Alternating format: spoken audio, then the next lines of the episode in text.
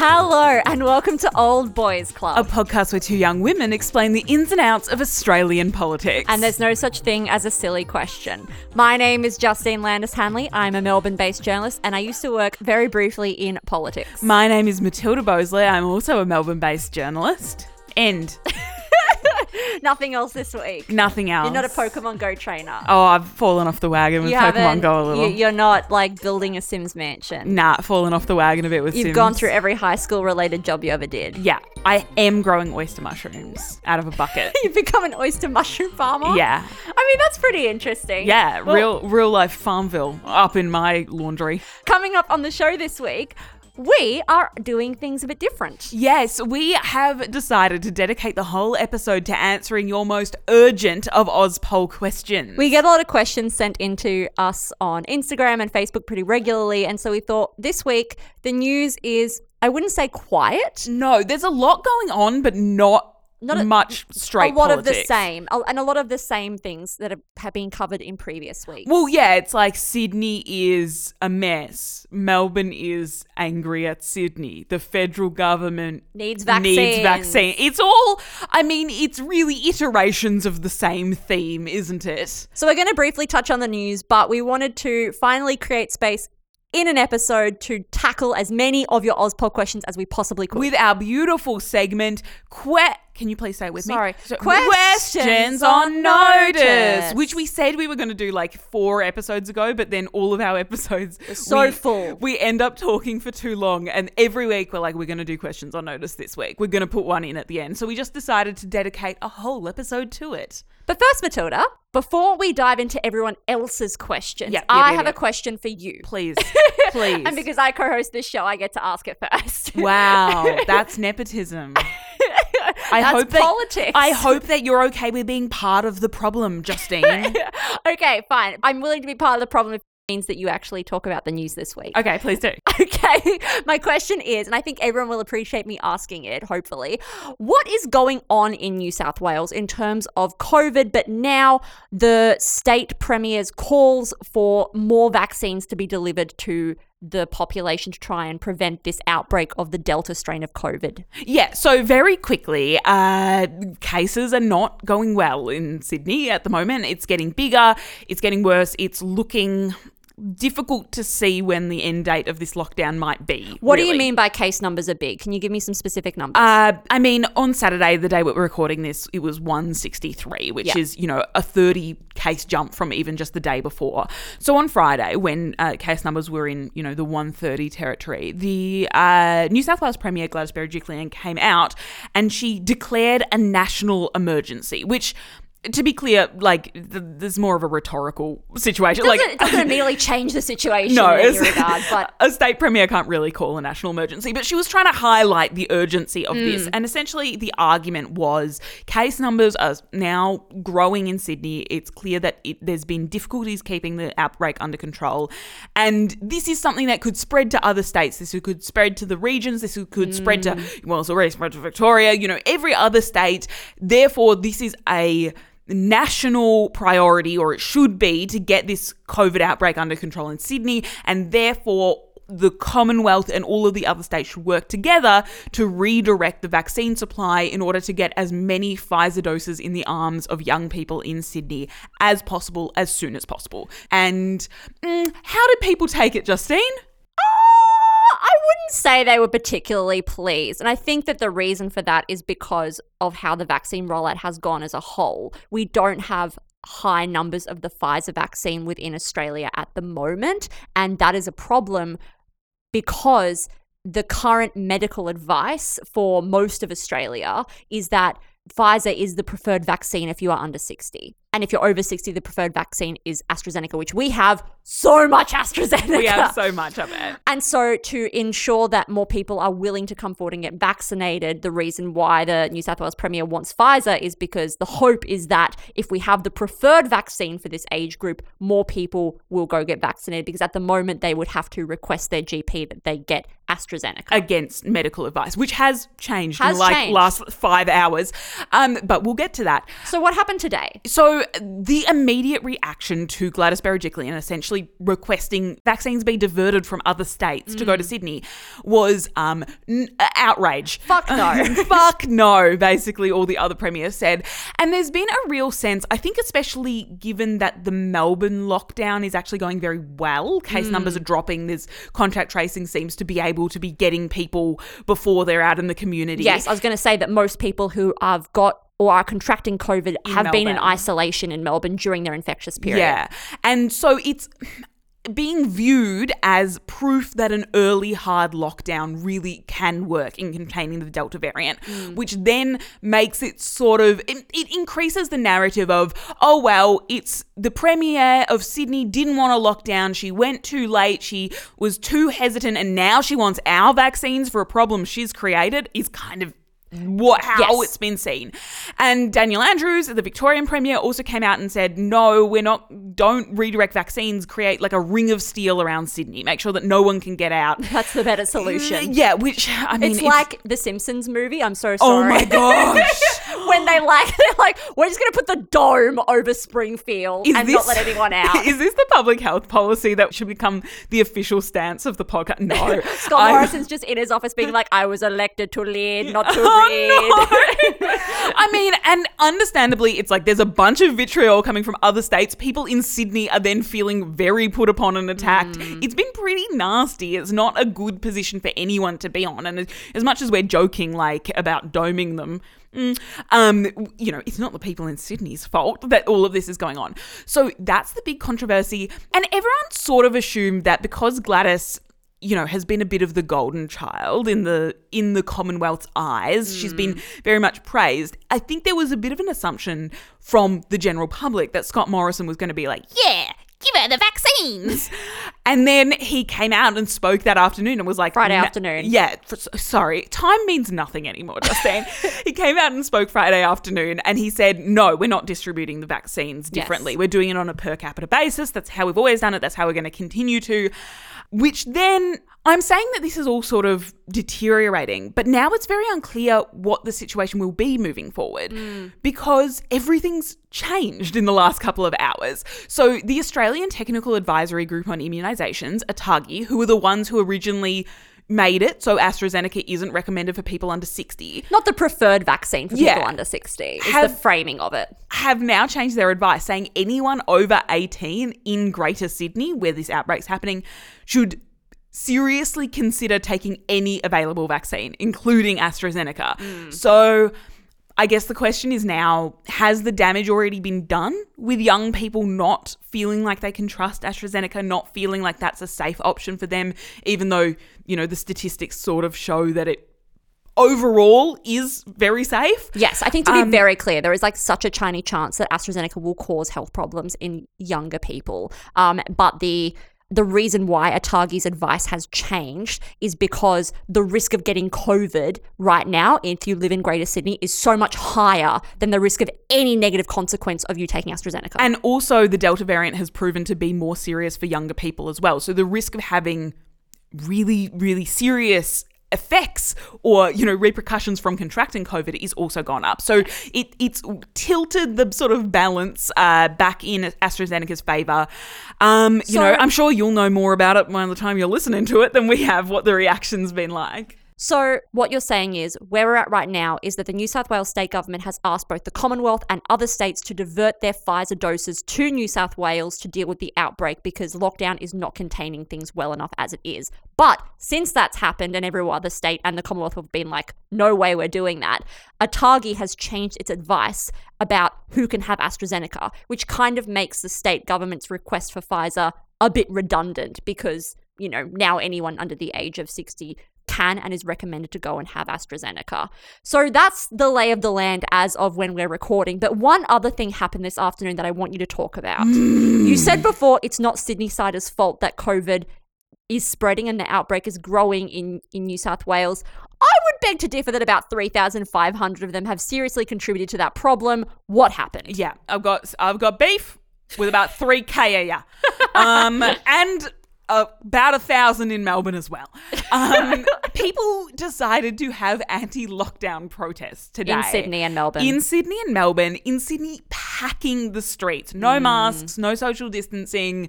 Some really questionable other conspiracy theory, right wing, Racist racist signs. signs as well from you know parts of that crowd.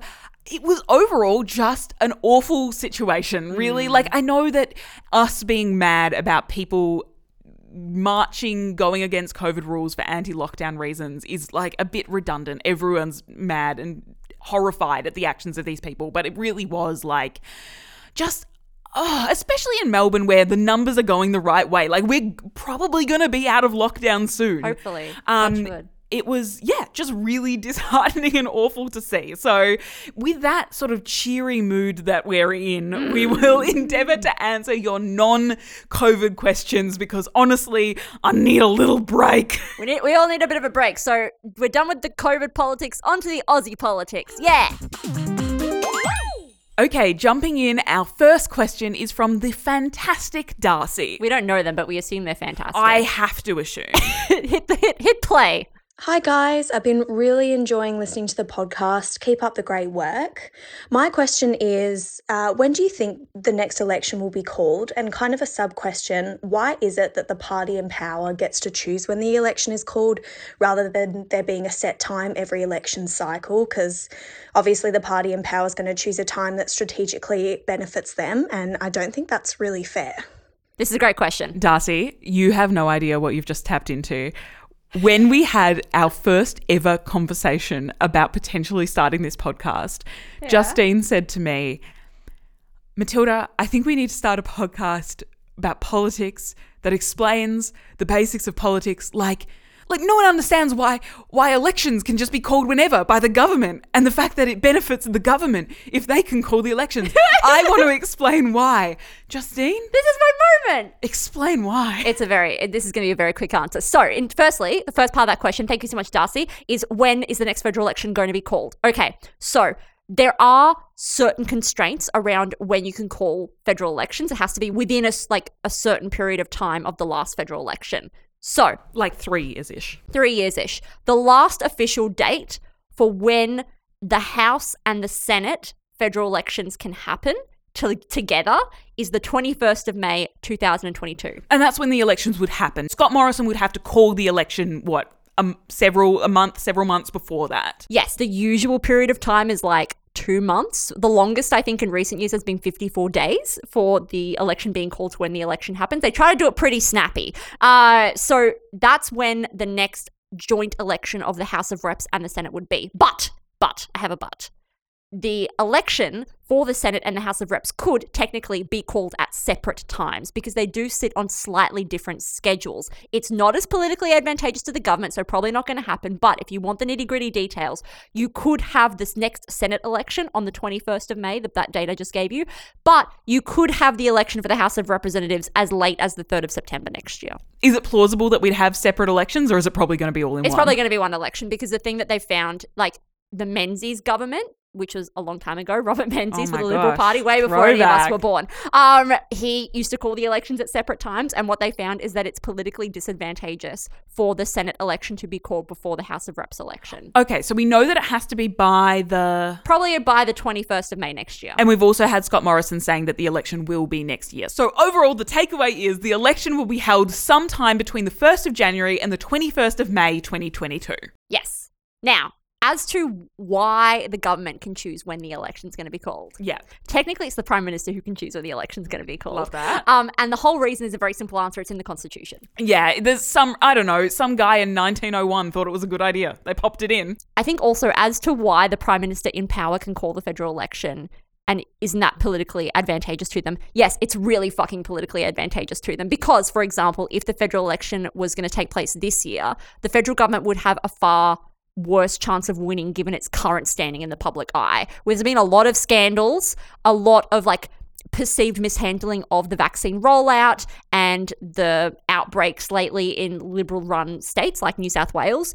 So it wouldn't be great for their political chances to call it this year. The fact that they have the power to call it sometime in the next year is definitely an advantage to them. And for example, when Australia was, you know, leading the world in COVID response back before anyone was vaccinated, uh, everyone thought the federal election was going to be like either really early next year or even like a late this year. People Yes. thought it was going to be really soon. And then the vaccine rollout messed up, a lot of scandals happened, and now it's probably going to be as late as possible. You'd want as many vaccinated people as possible to be going to those booths, don't you reckon? Just from a political point of view.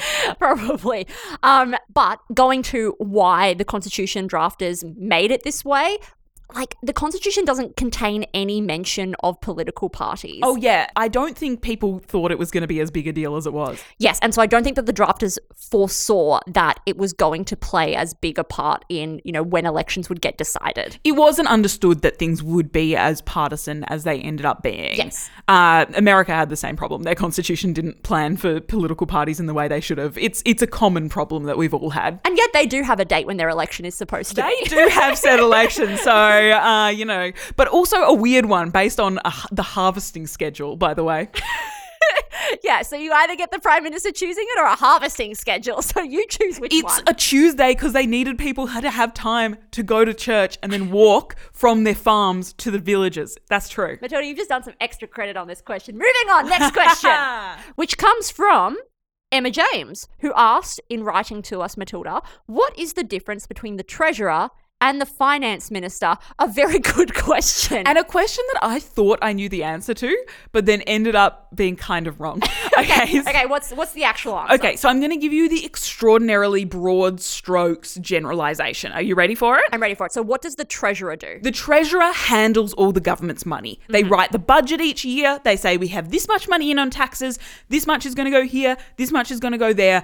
Allocate the coffers out to everyone. and they get to do the fun speech where they announce it every year and feel very special. Um, and what does the finance minister do? Okay, so the finance minister has less to do with the actual like money that the government has to work with and more to do with the industry of finance within the country. Like finance is an industry. There's Yeah. financial people, we got to deal with like interest rates and banks and shares. Lots of that stuff. So broadly, they're more like a regular minister. Like, you know, the health minister deals with the hospitals, the agriculture minister deals with the farms, the finance minister deals with the finance people. Um, so that's the broad strokes. And now let me massively complicate it because Okay. it turns out their jobs aren't as different because the treasurer also has a fair bit to do with the finance industry side of things. And the finance minister also like deals with a lot of the government spending and like takes control of a lot of like the especially spending like within parliament it's very confusing. There's a lot of overlap. And um, one way that i've seen it described just to help us sort of understand it, is Yeah. that you can almost think of the finance minister as like the deputy treasurer. So like you know if the prime minister's away the deputy prime minister will step up and be the acting prime minister. Yes. well if the treasurer is away the finance minister has to a certain degree the capacity to step up and basically be the acting treasurer. So They have separate roles to a large extent. Yep. The treasurer, you could argue, a little bit more important. Um, probably a little bit. You said it. You said it on me. Um, they deal with the distribution of the money that we pay in taxes and how it's going to be spent and how Yeah, the yeah. country's run as a whole. Finance minister much more about regulating the financial industry, but they do sometimes have overlapping concerns that they work together on. Yeah, there's a there's a fair bit of overlap. Uh, the treasurer is genuinely more important, so it's kind of like the important dude and he's like cool assistant. They have slightly different jobs, but I don't know. It's all money, and money's fake at the end of the day. So who knows? It's like Batman and Robin. They're both Yeah. fighting crime together. and the crime is capitalism. but they're not fighting it; they're supporting it. Okay. Does that? I literally can't say anymore. I, I'm done. Okay, moving on to oh no, more finance. this next question is from Michelle. my conservative liberal parents, whenever I try and sort of sway them to consider voting other than liberal, they always say, especially my dad, that they're more fiscally responsible and better with the economy. And I know nothing about how the economy works. Um, so, is this correct? Are the Liberals better at handing our finances than the Labor or hypothetically the Greens government. I love how they're like hypo- how they're like hypothetically the Greens government. hey, they've got one seat. They could get an extra They have hundred one or so. seat in the house. They could do it. They only need 76 to form a majority. We're going to get to that in the question later, but yes. Oh, 75 to go, baby. okay, so there is a lot going on in this question, Matilda. Okay. And so to answer it, I'm going to break down my answer into three parts. oh, fuck. Get, we thought that these were going to be short segment questions. No, no. Um, so first things first, Michelle, we need to talk about what fiscally responsible means. Um, it sounds like your parents, especially your dad, has bought into what we like to call a political narrative. Now, all political parties have narratives. It's how they sell their policies, their brand, and get people to vote for them. And sometimes they're true, but sometimes they're just, you know, very clever and effective ways of making themselves sound more electable than they actually are. So, Fiscally responsible is a term that has been used by the Liberal Party since about the 1970s. That's when this narrative really began. They tried to create this story that they're basically better at spending public money than the Labor Party. Now, the argument that's provided is that the Liberal Party says when they're in government, their budget is in surplus. Okay, so lots of words there. Um, the budget is, as we said, mentioned before, the annual document that says where every little bit of your taxpayer money is going to be going. It's where the government decides who gets what, what's important, blah, blah, blah. You can either have a budget in surplus, which means that you're getting in more in taxes than you're spending on ser- like government services, like everything the government does, building roads and such the like, or you can have a budget in deficit, which means that you end up spending more on services than you get in taxpayer money, which means that you need to borrow that money from somewhere. And the situation that Australia is in, and also pretty much every other uh, economically developed country on earth, is that we currently have a whopping great bit of debt. Uh, we got a we got a fair whack of debt uh, that we will eventually need to pay off, and the Liberal uh, Party has always been very concerned with we've got too much debt. We need to start paying that off. We need to get budget after budget after budget in surplus, and then we can stop being in debt, and then uh, the whole world won't end. Yes, and so the Liberal Party argues that when they're in power, they put the budget into surplus. When Labor's in power, they put the budget into deficit. Now, Justine, yes. is that true? No. Okay. And that brings me to part two of this answer, which is that this narrative is a narrative, it's not true. It is true that under Labor, the federal budget has gone into deficit. So Labor came into power in 2007. You remember Kevin 07. Kevin, we remember him. And that year, We can't bloody forget him.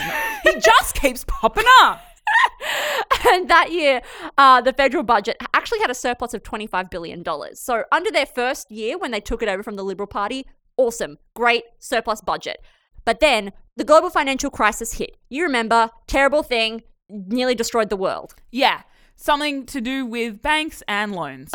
Unregulated financial sector. Yes. Ah, yes, that This is why the finance minister is oh, important. the, the finance minister should have fixed it. Yes. didn't. Well- well, it's America. It's America. Okay. So to try and stop Australia's economy from going into recession, basically from going tits up, the Labor government was like, we are going to borrow money from the banks and inject it into the economy to try and stop mass unemployment and the collapse of the Australian economy. yeah, like i- people, if they have more money, they will keep spending, and the government can work out the debt later. Uh, but the, they can work out the debt better because we're not going to go into massive recession, and everyone's going to be sad. It's like a well-known tactic. It's called the Keynesian strategy and it's, you know, widely, you know, used and hailed as a way to stop the economy from collapsing. Oh, it's why we have the Great Ocean Road in Oh. uh, uh, like in Victoria. We built that as like a Keynesian like get a bunch of jobs right after the war. Oh, to Yeah. stop us all going to the depression. And either the Sydney Harbour Bridge or the Sydney Opera House, one of those two, can't remember which. Okay. So by the time the Labor Party left office, according to the Australian Bureau of Statistics, Labor's total budget deficits, like the total number of debt that the country was in, was 163.1 billion because of Labor's efforts. So, yes, the budget went into deficit, the government went into deficit, but it also stopped Australia from going into recession. Okay, so Kevin Rudd comes into a power in 2007. He delivers a surplus. So myth busted that Labor can never deliver a surplus. Uh, it's unclear really how he would have gone for the rest of time because something absolutely massive happens, which is the global financial crisis, which changes absolutely everything anyway. In order to make Australia not as badly affected by the global financial crisis as other developed nations, uh, Rudd gets out that budget, spends a shite load of money uh, in order to stimulate the economy. It actually kind of works. Um, but uh, then his his budgets from then on are in deficit. So they can deliver a surplus, but it's, it's, they're not always doing it. Yeah, so on the one hand, the Liberal Party's narrative that the Labor Party delivers deficit budgets is technically true. They delivered a number of them over the last, you know, two decades, but it's not entirely their fault. So it's hard to say it was, you know, definitely a bad thing. The other part of this narrative, though, is whether the Liberal Party always delivers a surplus budget. And that is just not true. Does the Liberal Party always deliver a surplus budget? No. So under way back when, Malcolm Fraser's government. Oh my god. That- yeah. that was not the Malcolm I thought you were going to say when you said Malcolm. yeah, so they actually gave nothing but deficits. Uh, they Oh. were going through a really tough time. They were trying to deal with a really difficult economy. It was going to like double digit unemployment rates. Fra- Malcolm Fraser, that's like 70s, 80s. Yeah, so 1975, 1983. Okay, cool, cool. So then John Howard comes in a few decades later. Big eyebrows, liberal dude, Goes on those jogs in the green jumpsuit. political empire that stretches many, many elections. so his budgets were actually in surplus. okay, so he's a liberal, he's delivering surpluses. Yes, but I would like to say that that had a lot less to do with him reducing government spending. It was a lot more to do with the fact that the government was getting more money in because of iron ore sales to China. Okay, so this wasn't like a delivery, you know, delivering budgets that absolutely stripped back all the government supports. It was that the Australian economy was booming at the time. Yes. Cool. Less about, you know, good financial management, more more money coming in. Okay, okay. and that was okay, that was right before Kevin. So he was delivering surpluses, then Kevin comes in, he also delivers a surplus. But then deficit but then deficit. Okay. Yes. Okay. And then Tony Abbott was elected. And then Malcolm Turnbull and then Scott, Scott Morrison. Morrison. The current liberal medley that we've had. the trio. it's like the, Nepo- the, the um, Neapolitan ice cream. oh my gosh, okay, Except quickly. they're all strawberry flavored. I was gonna say they're all pretty vanilla. Actually, they are technically all strawberry and vanilla because one, they're all white dudes, but they're all strawberry because all their budgets were in the red. oh my gosh, you mean we haven't had a surplus budget since the global financial crisis? No, we have not. The Liberal government is just keeps delivering deficit budgets. They were, uh, in their defense, they were like, next year, it's going to be back in black, baby. Next year in 2019. Yes, Okay. So 2019, looking forward to 2020, which we must assume will be the most beautifully economic, flourishing, optimistic year of all. We will finally be back in black. They printed mugs that said back in black Oh on them. Oh, God, no! The- you know, you know why we've had this whole pandemic? Because they fucking cursed it by printing a mug. You don't, you don't commit to that stuff. Okay, so 2019, they're like, okay, finally, Yeah. we've like clawed our way back out of deficit, and next year is going to be the one where we're in surplus. Yes, and then the pandemic hit. fuck. And so they did exactly what Kevin Rudd did and put tons of money into the economy to stop us from going tits up. Okay, so I think the important context is when Kevin Rudd did this Yes. back in the global financial crisis, the Liberal Party was furious. They, were like, you are an idiot. This is so irresponsible. You're going to be creating debt that we will have to be paying off for decades. This is garbage. This is terrible. This is so irresponsible. Again, again, again, we have this irresponsibility word. They are faced with a similar situation, a global financial crisis that is also what COVID was. Mm. And what do they do? The spend a lot of money. Same thing. Yes. Yeah. Now, I think this is an a, important point to just quickly jump in and say that going into deficit is not a bad thing in and of itself. Like Like it's not like an inherently terrible thing to do. that well, yeah. The Liberal Party, I guess part of them a lot of their messaging is that debt is bad no matter what. Yes. And you're I'm assuming gonna question that right now. Well, yeah, I think that I'm not an economist. I'm not an economics expert, but I did a bunch of reading before doing this segment to prep for it. And everything that I read was saying that it's okay to go into deficit. It's basically just that you're borrowing money from banks that you have to pay back. There are two scenarios when it gets really bad. One is if interest rates go up, meaning that the interest you're paying back on your debt suddenly becomes enormous That's like the fee that you're paying for borrowing that money. Yes.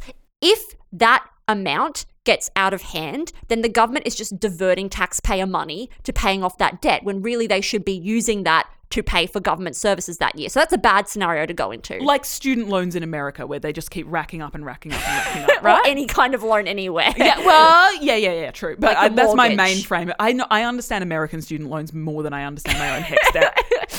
The second scenario when things could go really wrong is if all of your debt collectors come to collect at the same time. Like all the banks rock up, come knocking on the door, and they're like, ScoMo, pay up. Which is what kind of happened to Greece, if you remember a few years ago. Yeah. Like, if you have an unbelievable amount of debt and you just do not have the money to pay it back when you need to, and everyone starts suddenly asking for your money, your entire economy collapses. There's a mass impoverishment. It's a horrific, horrific. Like, the bubble bursts and it's pandemonium, basically. yes. Which, like, isn't great. No. It's not an ideal situation. Well, no, then you just like make the economy so much worse. So I think that we should just temper this discussion by saying that it's encouraged that both the Kevin Rudd government and the ScoMo pandemic government both went into deficit to support the economy. Yeah, we're not anywhere close to a Greece situation. Australia No. absolutely isn't in that And so there are things that are bad about going into debt and having deficit budgets, but it's not as inherently bad as the Liberal Party tries to make it out. And there's also a big argument that our economy will recover from big hits a lot, lot faster if you spend a lot of money at the start. Yes. Okay, so we've had this narrative that the Liberal government's good with money, the Labor government's bad with money, but by going back for the last few prime ministerships, we've seen that it's a bit more random than that, and it's actually a lot more to do with like world events, really, at the end of the day, than just like straight up government policy. Yes. So if you're not in the middle of a financial crisis, or if you're not in the middle of, you know, an absolute boom with China buying all your stuff and the economy absolutely growing, like what difference does that make? What what is the fiscal responsibility that the Liberal government keeps talking about it? If the co- economy's not booming, how do you get into a surplus? Okay. So, what this idea of fiscal responsibility has a lot more to do with is the Liberal government justifying the way it likes to spend money. So, the Labor government, by contrast, the Labor Party, it has this principle of, you know, we want to use taxpayer money to support things like public hospitals, public education, welfare payments. That's a really big point of contestation between the two parties. So giving money to things like Centrelink for the unemployed or people who live with disability or veterans, for example. So the Labour Party is much more like we should be spending as much money as we can while being responsible on these public goods, right? The Liberal Party is much more financially conservative about how it should spend money. It has a very different philosophy. And it's much more like the government, we need small government, meaning that the government isn't as involved in providing and spending lots of money on public services. We should be leaving that up to the private sector. We should be letting people uh, have their own financial independence. They shouldn't be relying on the government to pay for things like uh, unemployment benefits or student benefits.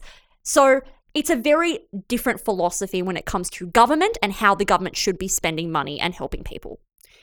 So, under a Liberal government, we do see a lot less spending. And that does mean that the Liberal government is more likely to have surplus budgets and quite large surplus budgets because they're prioritizing saving money over spending it on public goods. But that is not that attractive a quality because the Labor Party can say, hey, we're going to spend money on things that are going to help you, everyday Australians. We're not afraid to push money into public services. We're doing this for the greater public good. And so, to contest that narrative, what the Liberal Party has really successfully done is say, there is a greater public good that we're fighting for, and that is avoiding the evils of deficit. They're saying that by avoiding deficit, we are avoiding financial catastrophe. We are more fiscally responsible and we are acting in the public good in that way. But what we've also seen is that fiscal responsibility is an unbelievably subjective mm. concept that changes vastly based on world events. And when push comes to shove, and there is a situation in which it would be responsible to spend a bunch of money, the Liberal Party suddenly the whole idea that responsibility is all about pulling back and spending less kind of goes out the window and they go, okay, yeah, actually it was responsible to, you know, in this scenario, it is responsible to spend a bunch of money. So their own kind of rhetoric is slightly questioned. Yeah, and they've spent a lot of money. In four years, the total government debt that we're in is going to hit just under a trillion dollars. Like, we are in so much more debt right now than we were when Labour was dealing with the global financial crisis.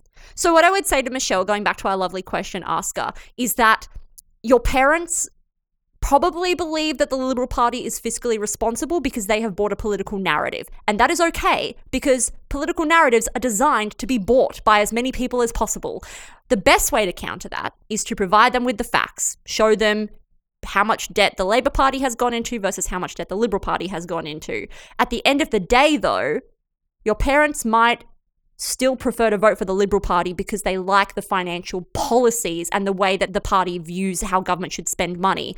And if that's what they think, that has a lot more to do with like the philosophy of the Liberal Party spending money versus how the Liberal Party has spent money over the last few years. Yeah, like if that is your philosophy, then it is very justifiable for you to feel like the Liberal Party is the more fiscally responsible party. Yes. But it's also very important to recognize that fiscal responsibility is not this objective idea. It is hmm. profoundly subjective, and people who want to vote Labor will have a vastly different understanding and belief system about what fiscal responsibility actually looks like. It's Yes. all in the eyes of the beholder. There's no single fiscally responsible party because guess what? A bat can fuck around in Wuhan and then everything will change anyway.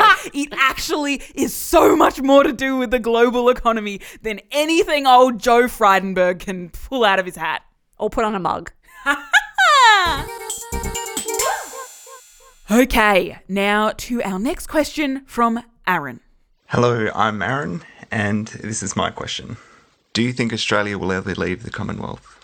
Okay, so the answer to that is yes, probably, but it will take something massive for it to actually happen. I think first, Matilda, we need to explain what it means to be part of the Commonwealth. Okay, so unlike, say, America, which is also a previous colony of the British Empire, Australia is still part of the British Empire. Like America split off and was separate, and their head of state is no longer the Queen. It's the president. That it's the president. Our head of state is the Queen of England. Yes. Like, technically speaking, does she have any power over Australia and our laws and policies? Uh, in practice, absolutely not. Um, she has a representative here in Australia who is called the Governor General. They represent the Queen in Australia. They're not an elected official. They are technically higher in rank than Scott Morrison, the Prime Minister, which our Governor General, his name is David Hurley, and the fact that I even feel the need to like mention and explain what the role of Governor General is, and we have to introduce what his name is, is probably a good indication of how little he has anything fucking to do with Australian politics on a day to day basis. yeah. Um, so it's really a symbolic role, the role that the monarchy plays, except for like 0.0001% of the time in which they can like topple the whole government. And they did that once uh, to Gough Whitlam. It's called the constitutional crisis. It's a bit wild. Okay, so Australia is still technically part of the British monarchy. The Queen is technically our head of state. The problem is that we don't really see that playing out on a day to day basis. Like that power imbalance does exist, but it doesn't really show up. Yeah, it exists in, in very, very narrow circumstances. But yeah, day to day, the fact that we're a monarchy makes no difference to Australian lives. And that is the central problem that the anti monarchy movement, called the Republican movement, it has nothing to do with the US Republicans, but Republic means, you know, to be a country without a monarchy. Yes. That is the central problem that the Republican movement has. Yes. Because Australia can leave the Commonwealth. It can leave the British Empire. It can have the Queen sort of just off, fuck off to England, and our head of Where state she is and has never left. our head of state would be like an Australian, and we would have a president who would be like a symbolic role still. It would j- basically be the governor general still, but we'd call them the president. The prime minister would still be the main one in charge. It's a bit confusing. But we could do that, but it would require changing our constitution. Which is the central document Australia was based on. And to change the wording of the Constitution, you have to have a referendum. What's a referendum? A referendum is where you ask every single Australian of vote who's eligible to vote to vote yes or no on an issue. So Yes. this would be like, should we leave the Commonwealth. And referendums are notoriously, notoriously, notoriously difficult to ever win or pass. Like a lot of them fail. We had a referendum to, to leave England, didn't Oh, we? yeah, we did. So the Republican movement has at times really built up steam, built up, and in 1999, built up enough steam that this became a referendum. Like people cared enough to actually put this to a massive vote. And guess what? It didn't work. No. Also, guess what? Guess who headed up that referendum Republican movement? Gough Whitlam? M- Malcolm Turnbull. Oh. Yeah, back in the day, back when he was a young sprightly thing, he fucking hates the monarchy. Let me tell you. No, he's he's a massive No, Republican. I, no, I know. I just didn't know he headed it up back in Yeah. 99. Also, it still feels wrong to say massive Republican. It once again, let me stress, nothing to do with American Republican movement. It just means that you don't like the monarchy. So, based on what we know, is there a chance that we're going to have another one of these referendums in the near future? Okay. Yes. So there needs to be enough public will to get to a referendum to begin with. Then there needs to be enough public will to actually pass a referendum. Two massive hurdles. There is a event that is coming up at some point in the future that may propel us to that level of sort of political motivation and uh, momentum. What is it? Uh, the Queen dying. Oh. yeah. It's It's to happen. it's gonna. I mean, Everyone dies. I mean, we're, we're not we're not in the first half of her life. Um, so here's the thing: Australia loves the Queen. Like she's really popular. People like Queen Elizabeth. You know who they do not like? Prince Charles. Prince Charles. Prince Charles, you may remember him as the naughty boy who had the affair with Camilla, and he may or may not be the person that uh, Taylor Swift wrote the song Tolerate It about. Fun fact. Really? Everyone thinks it's written about Princess Diana. listen to listen, and season four of The Crown came out right about the time that she was writing Evermore. Yeah, listen to the lyrics. I, I some- reckon it. There's some deep state theory shit. Yeah, Prince Charles, he's never been popular. Uh, he especially wasn't popular after the whole Princess Diana situation. Um, and the idea of him being our head of state and on our coins and our representative to the world is a lot less palatable for a lot of people than Queen Elizabeth. And so there is a big theory, and this has been verbalized by Malcolm Turnbull like recently, that like the Republican movement, the time is not now, but the time is coming. And if we're gonna leave the Commonwealth, it's probably gonna be when the Queen dies. Yes. Yeah. Okay, that makes sense. That, so that yeah, that's a bit morbid, but like if you're a non-monarchy type person, if you don't like the sort of ingrained celebration of colonialism within the Australian political system, if you don't like the fact that technically our head of, not technically, that the fact that our head of state is an unelected monarch, yes. um, then your moment to shine is having uh that monarch li- die. li- that monarch die and um, little shit Prince Charles become our head of state. N- Make your move then. That's the chance you probably have. the little kids though are pretty cute. The kids are cute, but like, Is it enough? is it enough? The entire the entire like success of the British monarch rests on these adorable children's faces. Uh, no, I would say that the entire success of the British monarchy rests on fucking Crown season four and how many of us have watched it. That's not that's not favourable to Charles. Okay, our next question is from Ange, and Ange asks, What will it take for the Australian Labor Party to get over its fear of entering into a coalition with the Greens if it means getting into government? Justine, I feel like you have a lot of things to say. I can see it brimming within you. You can also see my dot points under the question. Oh, you know, whatever, whatever. It's not like we've discussed this beforehand. I, I think this is a really good question because it gets asked a lot, particularly by people who support either the Labour Party or the Greens and want to see either of those parties in government um, and don't understand why these parties aren't working together to get into government. But I think that it assumes that the only reason why Labour and the Greens aren't in government is because they don't want to work with each other. When the truth is, it's because even if they did work together, they still wouldn't get into government. Yeah. It's not like, yeah, if, you know, if Anthony Albanese just gave Adam Bandt, who's the current only Greens member in the lower house, just one phone call and said, Why don't we actually be friends? We'll put aside our differences on refugee policy and then we'll just fuck off the fucking National Liberal Coalition and they can get right fucked and then we'll take over government. It's not quite that situation, is it? No. Okay. So first things first, who holds government in Australia is decided by one thing and one thing only, and that is who holds the greatest number of seats in the lower house, the House of Representatives. So there are 151 seats in the House of Representatives. To hold government, your party or your like group of parties, so like the coalition government, they need to have at least like 76 seats or more to have that majority. And that allows you to pass laws. It's, there's, a, there's a good reason why you have to have a majority of seats. Okay, how many seats does the Liberal National Coalition have currently? 76. How many seats does Labor have? 68. How many seats does the Greens have?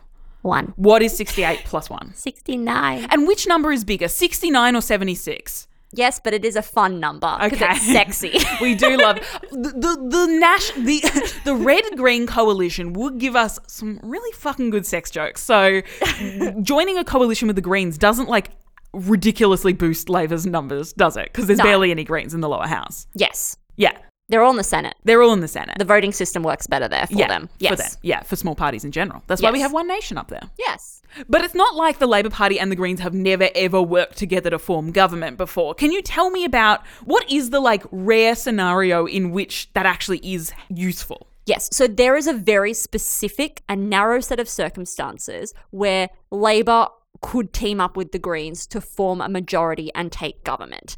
Happened once in 2010. It was the election where Julia Gillard was running for Prime Minister. Labor did not get the majority number of seats in the House of Representatives. But wait a second, neither did the Liberal National Coalition. Exactly. No one did. No one did. These are the only circumstances where it would be politically advantageous for the Labor Party to team up with the Greens, and also in this case with all of the like crossbench independents in the House. Neither party, neither the LNP coalition or Labor won the majority. Labor was able to team up with the Greens and the crossbench independents, is what they're called, um, and make a deal where they said, you guys are going to help us pass all the legislation we need to pass to form government. Because like that's what I said. That's why you need to have a majority of seats in the House of Reps because you need to be able to guarantee as a party or a coalition of people that you're going to come together and pass legislation. But that's called a minority government, and that means that the crossbench, like the Greens and the independents, have a ridiculous amount of power. Huge. Because it's like, what's Labor going to do in that scenario? Like, give up the government to the Liberal National Coalition, or like bow to the whims of a few independents? Like, they're going annoying people in the middle. yeah, they're going to like do what the Greens want in order to stay in power to a certain degree. And so that's like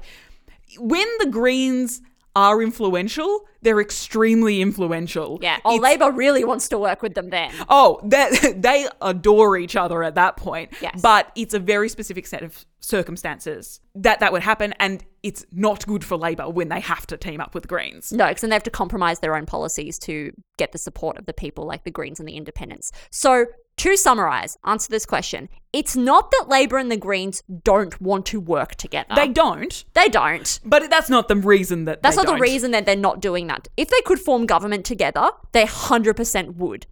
The problem is that for that to happen, the Liberal National Coalition can't get a majority in the House of Reps. They have to fall short of that 76. But also, Labor has to fall short of that 76. That is the only time when Labor will turn to the Greens and the Independents and team up to form government. Yeah. Uh, it just doesn't happen that often. Like Labor has the power to win government outright, so obviously they would if they could. Um, also, to be clear, it's not like um anyone wants to be in a coalition ever. Like if the Liberal Party could win government without the Nationals, they fucking would. It's not like Scott Morrison's like, thank God I have fucking Barnaby Joyce breathing down the back of my fucking neck. I'm so glad that I'm giving up so much of my fucking power to the Nationals. No, like Liberal would boot the Nationals right the same way that Labor's booting the Greens if they bloody could, but they just absolutely can't for the last few decades. They have no no the Liberal Party has no chance of winning without the Nationals. That's the reason the coalition exists. Not because they just love each other so much. Okay, Matilda. Turning to our like last, these are slightly more fun questions. Um, this one comes from Marty, and they asked, "Did either of you girls envision a career in Australian politics?" I have an unbelievably embarrassing story about this. Okay. Okay. Tell me. So I like never did uni politics or anything like that. Like I was disillusioned with the political Yes, yes, system you by the time that we get Okay, we got we there. get it. No, no, no, it's fine. Uh, But I did kind of just hold this idea in my mind for a lot of my teenage years that I just would one day be prime minister. like, yeah, I'm like, oh yeah, the vegan, atheist, bisexual, let's vote for her. She'll be real fucking electable. She'll do great at the polls. she doesn't like believe in money or capitalism, but um, somehow in my mind, I'm like, I just in case I become prime minister, I better safeguard my uh, social media presence. We get to schoolies. Okay. I'm with a cool group of people for the first time in my fucking life. Finally, we're here. I'm at schoolies. The cool, Finished high school. We're born again. the like cool lads from the boys' school, their house, also in Sorrento, they came over. They had a beer bong, like a funnel with a tube.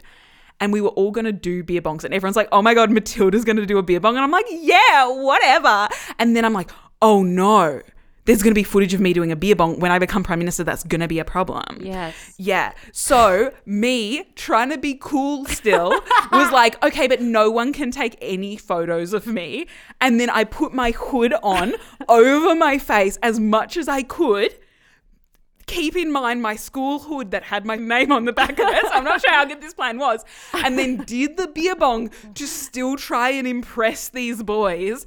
I don't think that worked overall. I don't you're like- think someone hiding in a hood demanding no one take no one cared no one was gonna take a photo of me doing this. But this just in bong. case. I, I love how you're like toeing the line between like trying to impress all of your future voters and constituents Yeah. and trying to impress the hot boys that you're currently in the room with. Like two minds in totally different places, both fighting for your integrity. I really feel like I just should have like seen any politician ever to know that like doing a beer bong in high school is probably more of like a relatable thing that would have got me votes. I mean, obviously, thank God those photos don't exist. So I've still got my opportunity if I need to have it. And Matilda, you know what I'm most glad about? What? Is that after all that effort, you have now immortalized that moment in a podcast. Shit. Cut this. Cut this segment.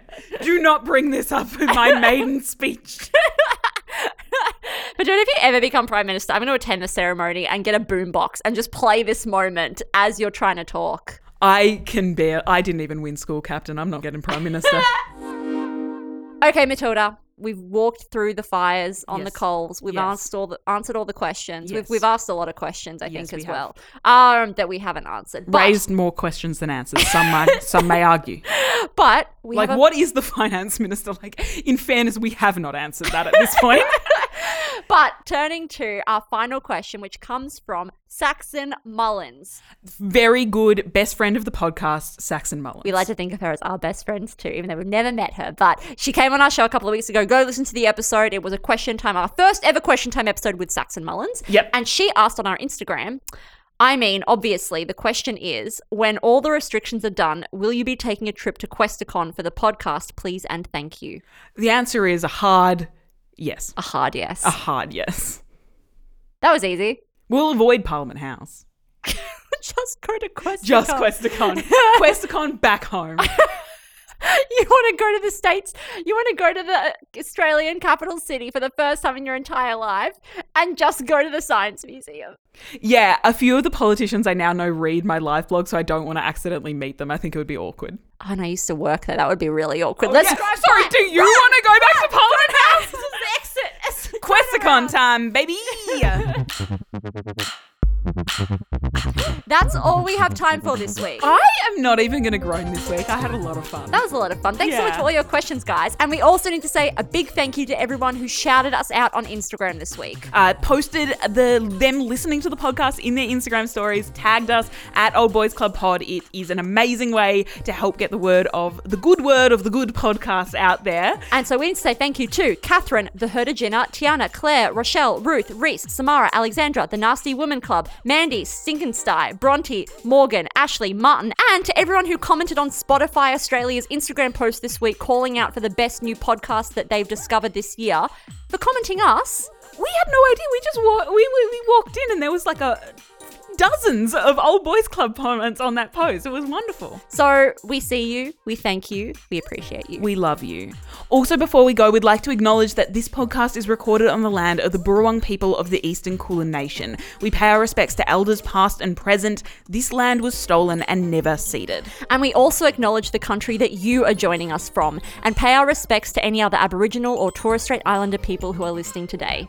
Now, the theme music for this podcast is by the amazing Alexis Weaver. Our show is produced, mixed, and edited by Anthony Furci and Alex Ty. I'm Matilda Boseley. I'm Justine Landis Hanley, and, this is Old Boys Club. Mostly about Taylor Swift songs, to be honest, at this point, but that's the way we like it.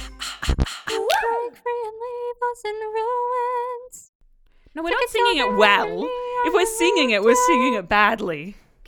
Gain, the weight of you and then lose it and watch me tolerate it. This is about Princess Diana. We won't admit it, but Taylor Swift was watching The Crown while writing Evermore. Prince Charles was having an affair, and also he was a dickhead.